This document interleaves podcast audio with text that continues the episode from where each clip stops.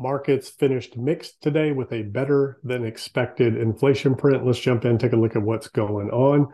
So inflation came in uh, at uh, about a tenth of a percent better than expected. Dow finished down, well, basically flat. Uh, S and P up half a percent.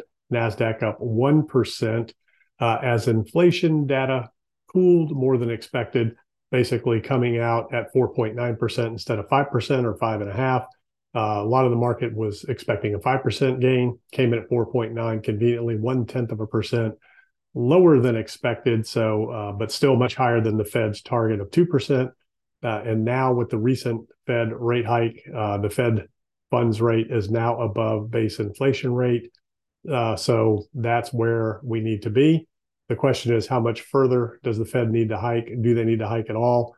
Uh, they have said that they have not said that they're not going to hike again. Uh, so we have one more C P I print and jobs report coming out before the next Fed meeting in June. Uh, I believe the week of the thirteenth of June, somewhere in that time frame. So they're going to take all that data into consideration. And if uh, you know, inflation continues to cool and the job market softens, the Fed will not hike most likely. But if it's a hot inflation report and uh, job report, then they will most likely bump another twenty-five basis points. Uh, Treasury yields tumbled following the report, further supporting a stock market which has been worried about high rates, higher rates snuffing out the economic growth. Um, optimism for the disinflation process to remain in place as high as this report showed shelter prices remained elevated, which just means the lag we are seeing with rent prices should start to meaningfully show over the few months, next few months. So next inflation report, we'll see uh, how that all comes out. With each passing month without slowing in core inflation, the chances of getting down to the F O M C's forecast for the year are receding. So it's going to be difficult for the Fed at the end of the day to get inflation back down to that two percent target. Then the big debate's going to be, is two percent doable? Will it ever get back there? The consumer seems to be settling in at four percent inflation. So what does that mean for the market and the economy? Uh, generally not good news with inflation that high, because it does affect buying power. But right now, the consumer is hanging in there. On another note, um, check out my Twitter. Uh, we were we did a Twitter Spaces last night with Gareth Soloway, David David Lin, Jason Pizzino, um, Crypto Blood, uh, a bunch of other people, uh, the Bullish Trader, um, Jason Shapiro. Who else did we have? Uh, Anthony Georgiadis. So a lot of people on there. The recording is right here. We talked about all things stocks, crypto, real estate. Uh, a lot of really good opinions. Are we in a bull market? Are we in a bear market?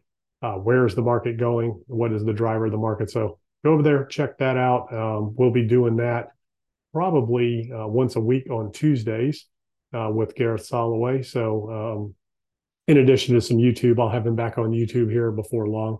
But anyways, let's go ahead and take a look at charts.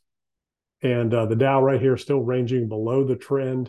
Um, the NASDAQ still above trend here. And the S and P re remaining below trend. It popped up below uh, recently. And we'll see if it continues to follow this trend down to the bottom of the rising trend line here, which we have, you know, um, higher, lower, uh, higher lows.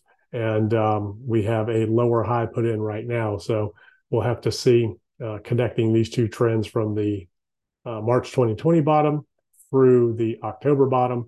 If this is a trend line that holds, if we get a bounce, these are, you know, technical lever levels that the algorithms are based on. The V I X just kind of hanging out, still not a whole lot going on.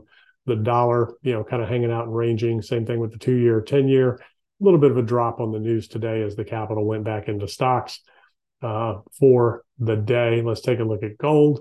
Gold retracting just a little bit. And now let's get into Bitcoin. Bitcoin had a little event today where it dropped um, about five percent here in an hour. Let's jump over to the hourly and take a look at this drop right here. It was around um, one o'clock Eastern Standard Time today uh, when this happened. And uh, there's some speculation that the government sold, you know, a couple hundred Bitcoin or something like that, that kind of made uh, the market drop all of a sudden.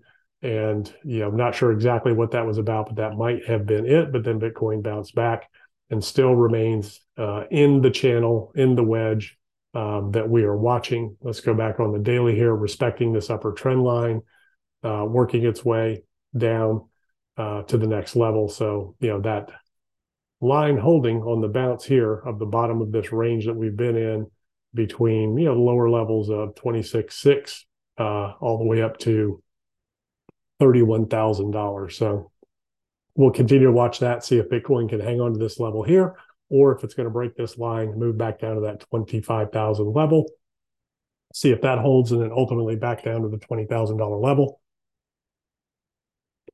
So that's what I'm watching on Bitcoin. Ethereum, it's doing the same thing, kind of ranging, as are all of the altcoins, just kind of hanging out, waiting to see what the market reaction was going to be to inflation um, and what the Fed's response and talking points are going to be, as we're going to start hear, hearing Fed speakers come out more and more as we get closer to the end of the month and the next month ahead of the jobs reports and C P I. So those are the things that I'm looking at. I'll see you in the next video.